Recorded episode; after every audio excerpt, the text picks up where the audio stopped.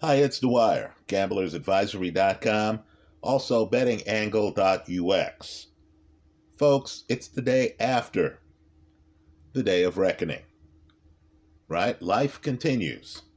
Let's talk about the fights. Let's talk about boxing.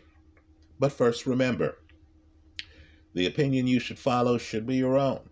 Just consider this video to be a second opinion from a complete stranger online.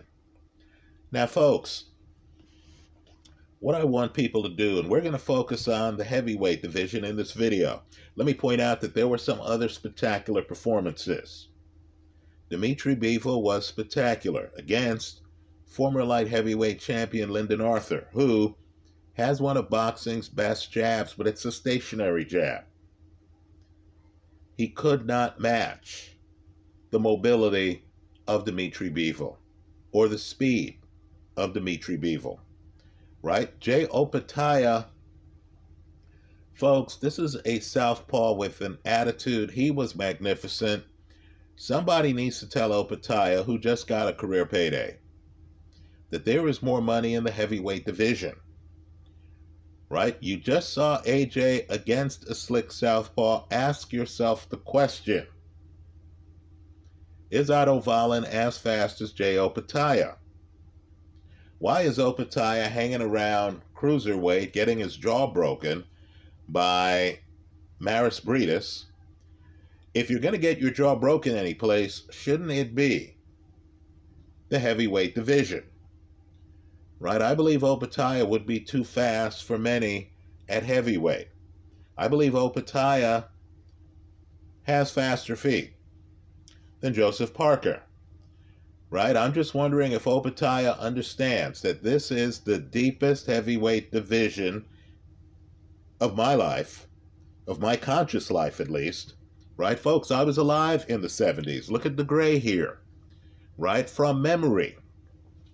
I can throw out names like Frazier, Foreman, Norton, Ali, Holmes, Shavers, Quarry. I'm just telling you the heavyweight division in the 1970s didn't have as many names as the heavyweight division has right now.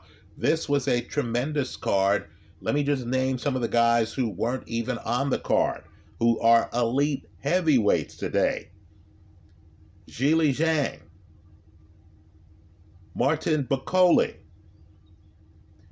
Andy Ruiz, who arguably beats Joseph Parker in Parker's backyard. That's a location fight. The same fight in my neck of the woods, California, would have gone to Andy Ruiz.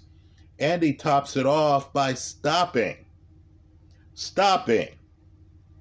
AJ, he's not on the card. Right? You saw two American heavyweights on the card, both well over 30. Right? Deontay Wilder and Big Baby Jarrell Miller. What about the other Big Baby? Folks, he's in his prime. Right? He's the American heavyweight under 30. Jared Anderson was not on the card right? Let me just say two.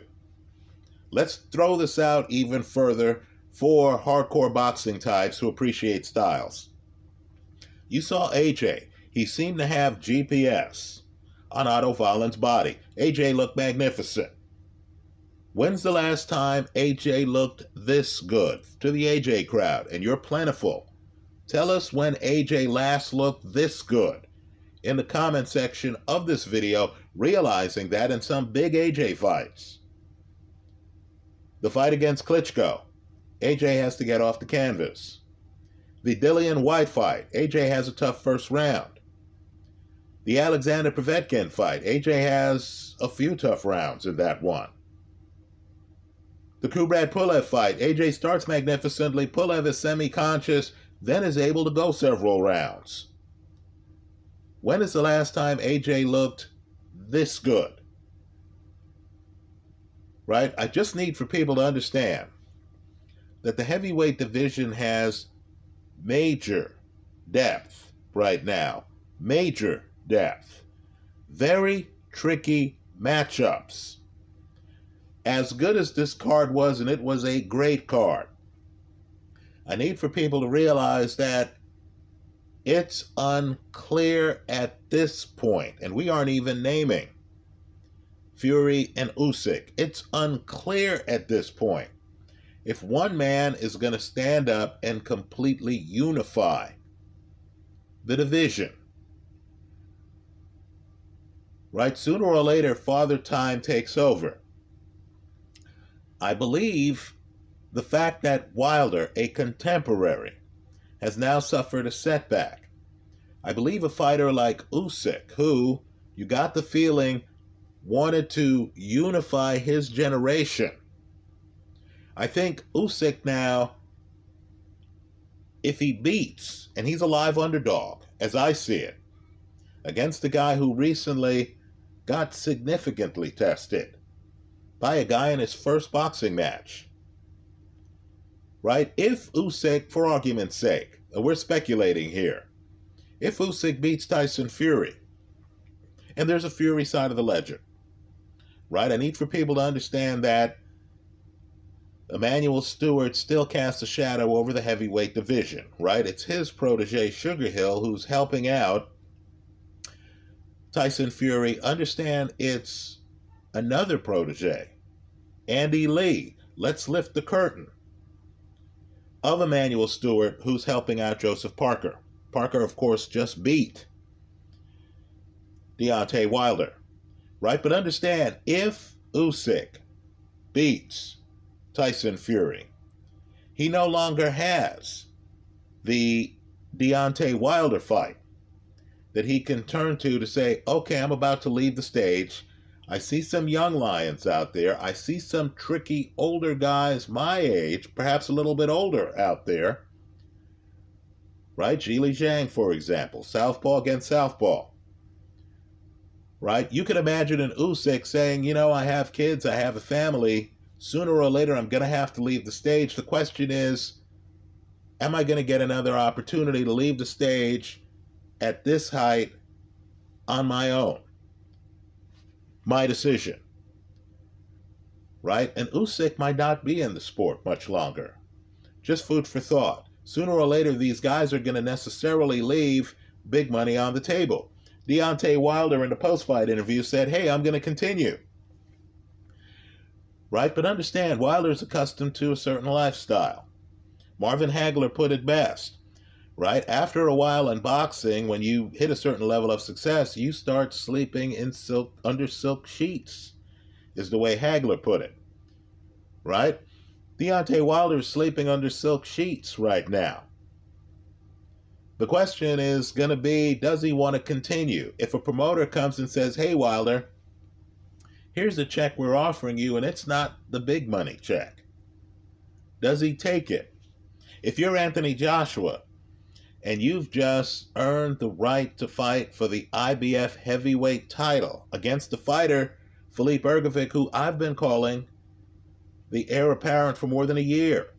Go back through the videos here on YouTube right? Do you pass up that opportunity for an incredibly dangerous one in fighting Deontay Wilder? I know Joshua in the post fight interview said, Hey, I'm still interested in fighting Deontay Wilder. Folks, let me just say, you get a shot at the IBF title, and I think that's a very tough fight. I believe AJ could lose. I do believe AJ beats Wilder, right? AJ's two handed.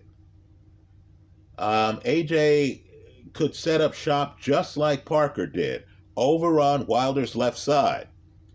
But I do feel there's a real possibility that AJ loses to Filip Hrgovic in his next fight.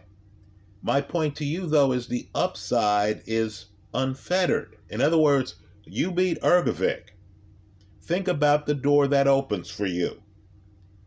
If you're the IBF champion, you are the natural person to fight the winner of Fury Usyk, aren't you? Right? AJ would be back on top. Understand too, one of the biggest fights in recent memory is the Zhilei Zhang Filip Hrgovic fight. You beat Hrgovic. I'm just telling you, Zhilei Zhang, at a time when more than 60 million people in China watched a past fight of his is a cash cow.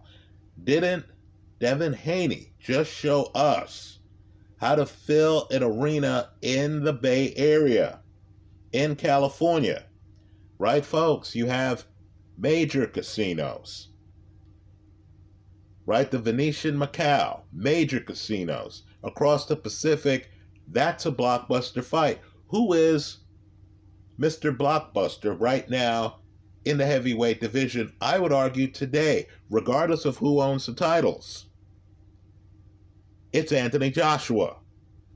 Joshua against Zhilei Zhang, folks, that would challenge box office records, in my opinion. Right? So let's get where the heavyweight division is right now. Now, let's just talk about two fights here. What I want people to do, in fact, we'll briefly mention a third fight. What I want people to do here is to think about gambling on boxing. My point to you is how you structure the bet can be, often is, more important than picking the right side. So, on November 21st, I made a video on a fight where I thought the bigger puncher was going to win the fight. I thought Deontay Wilder was going to beat Joseph Parker by stoppage, in part because I saw Parker eat a lot of right hands against Joe Joyce, another guy who was not on this fight card, who's dangerous, who remains dangerous. Right? But in that video, it's a members only video. In that video, I told viewers, you need to take Parker at a plus 450 simply to win the fight. The idea of Parker going off at plus 450 against any heavyweight, Wilder, Joshua, uh, Fury, Usyk, is preposterous. Parker is a former heavyweight champ. Parker has knockout power. Parker's ambidextrous. Parker has been in the ring with people like Andy Ruiz, goes 12 rounds with Andy.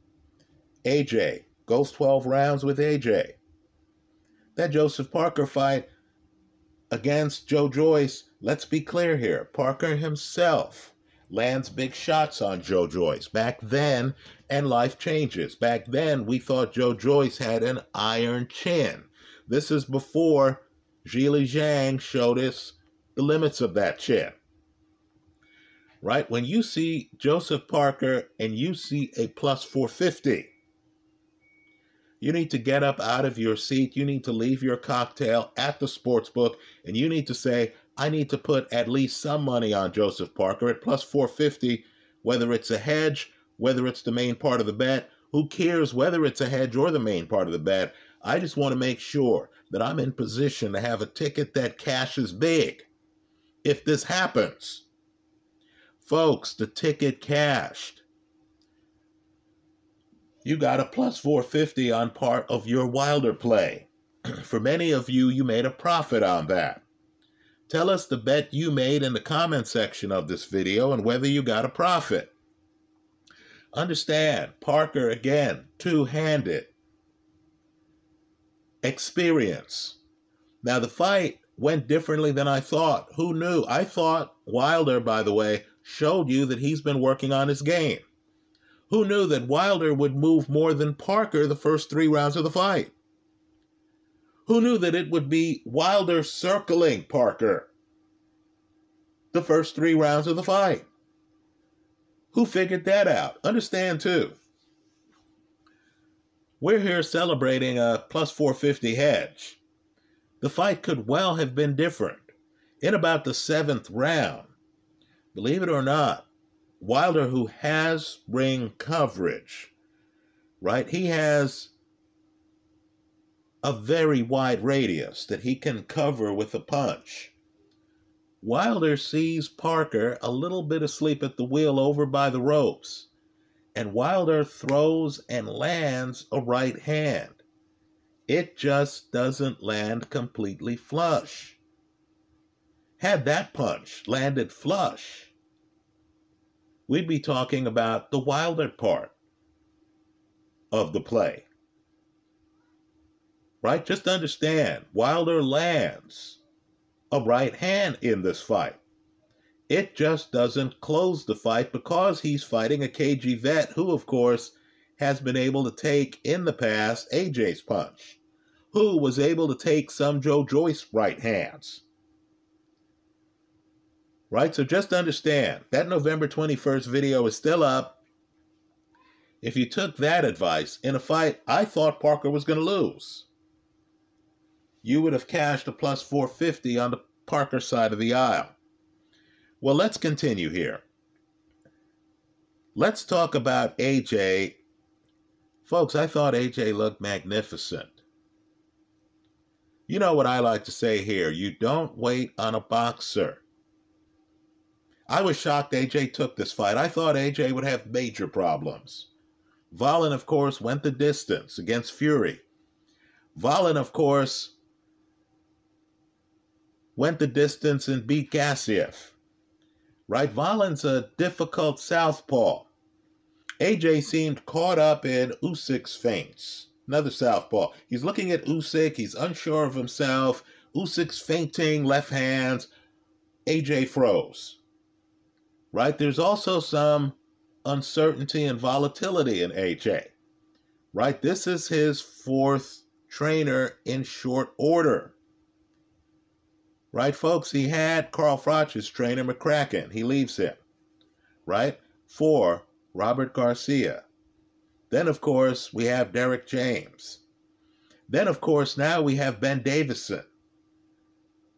Right? So when you look at AJ, you see a guy who wants to fight his style. He's not going to listen to even the biggest trainers in the sport. Now, he's incorporated parts of what he learned from the guys. Let's be clear here. It's the second Usyk fight that he has Garcia, you notice he's bending his knees more. He has his knees bent and he's fighting low, folks, against Otto Wallin. Right? I thought AJ lifted his defensive game against Robert Helenius. Right? That was under the tutelage of Derrick James. You notice AJ is more defensively conscious these days.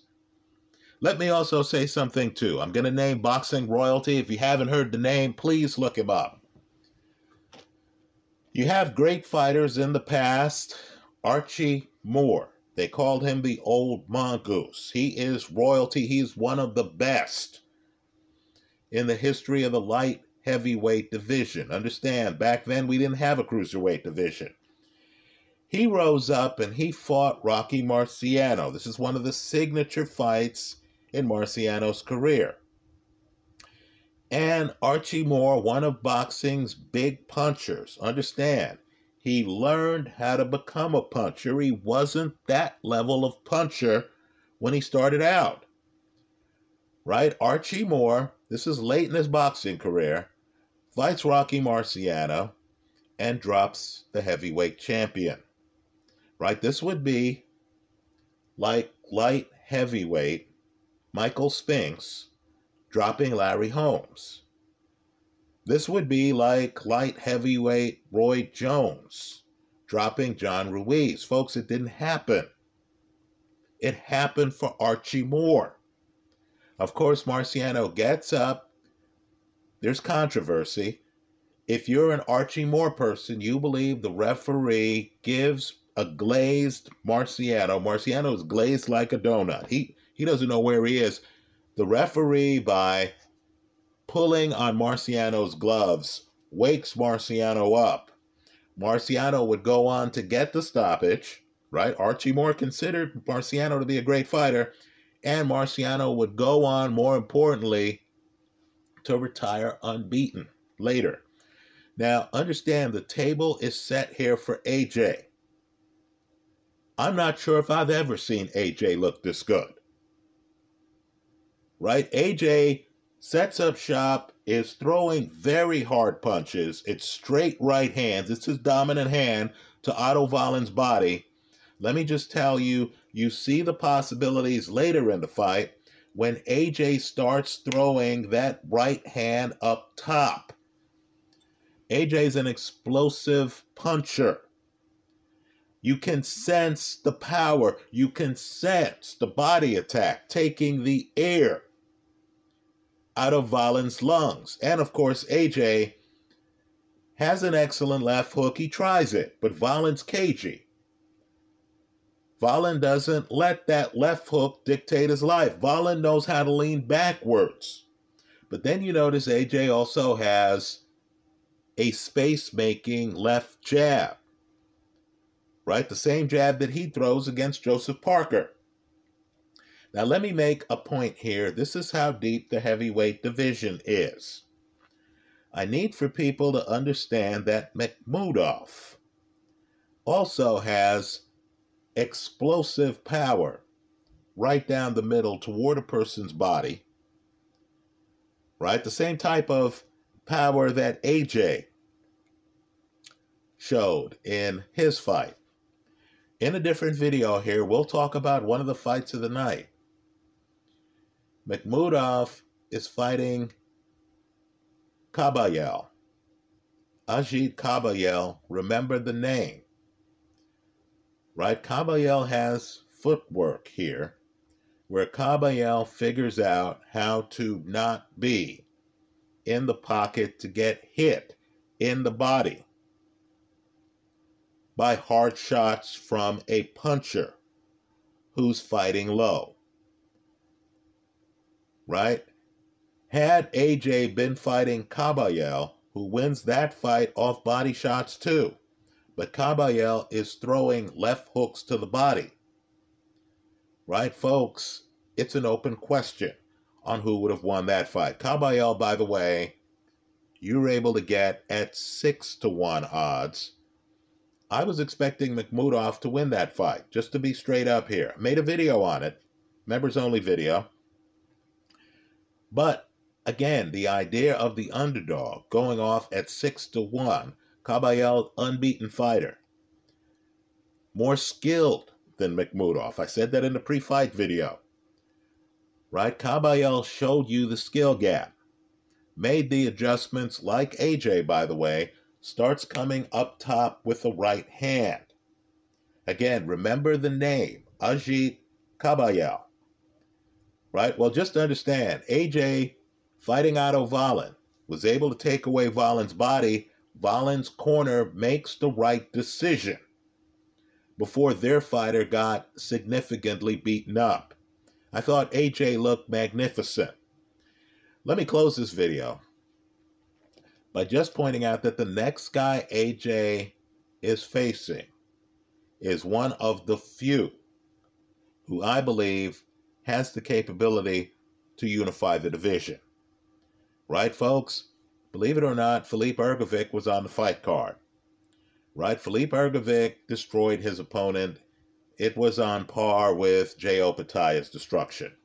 Right? What I need for people to understand is if you're an Hrgovic supporter, if you see the talent level, you realize that Hrgovic moves extremely well. In other words, he's not going to have his body there in the pocket for AJ to hit.